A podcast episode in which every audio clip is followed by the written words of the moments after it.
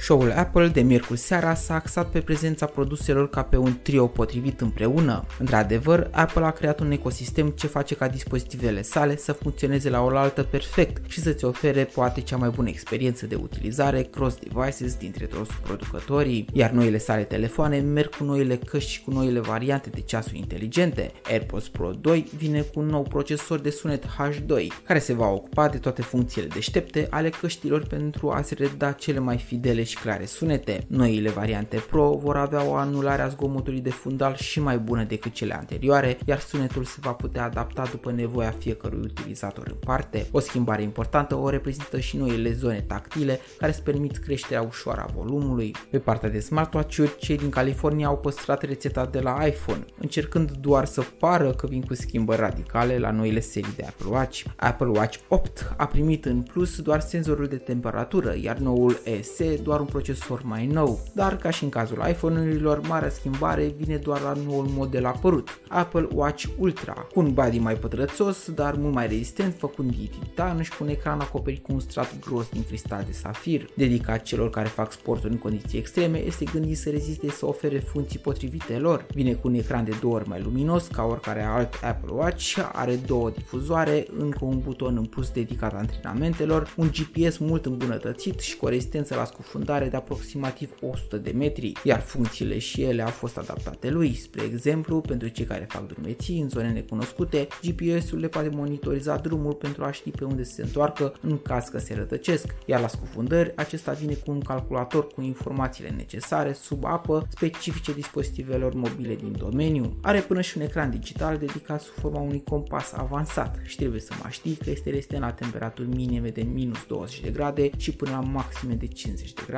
Crash Detection este o funcție nouă, disponibilă pe noile smartwatch-uri și care este creată pentru accidentele cu mașina. Dacă, Doamne fește, ajunge într-un astfel de scenariu, datorită unui sistem îmbunătățit de identificare ale mișcărilor rapide, știe să recunoască situația, iar într-un scurt timp poate iniția singur apeluri și mesaje către serviciile de urgență, dar și către apropiați pentru a-ți afla starea și locația. Bogdamen sunt și zic cu un senzor de temperatură nu se face mai repede primăvară, dar cu un nou model dedicat condițiilor extreme, Apple ar putea ridica ceva sprâncene printre cei care până acum aveau ca alternativă doar modelele de la Garmin. Din păcate, prețul cam piperat de 800 de dolari și bateria care ține maxim 3 zile îi vor face viața grea într-o categorie unde competitorii săi la jumătate de preț oferă aproape aceleași funcții, rezistență și o baterie de câteva săptămâni, nu zile. Gata bârfele despre Apple din săptămâna aceasta. Să ne vedem cu bine și data viitoare. Pe curând!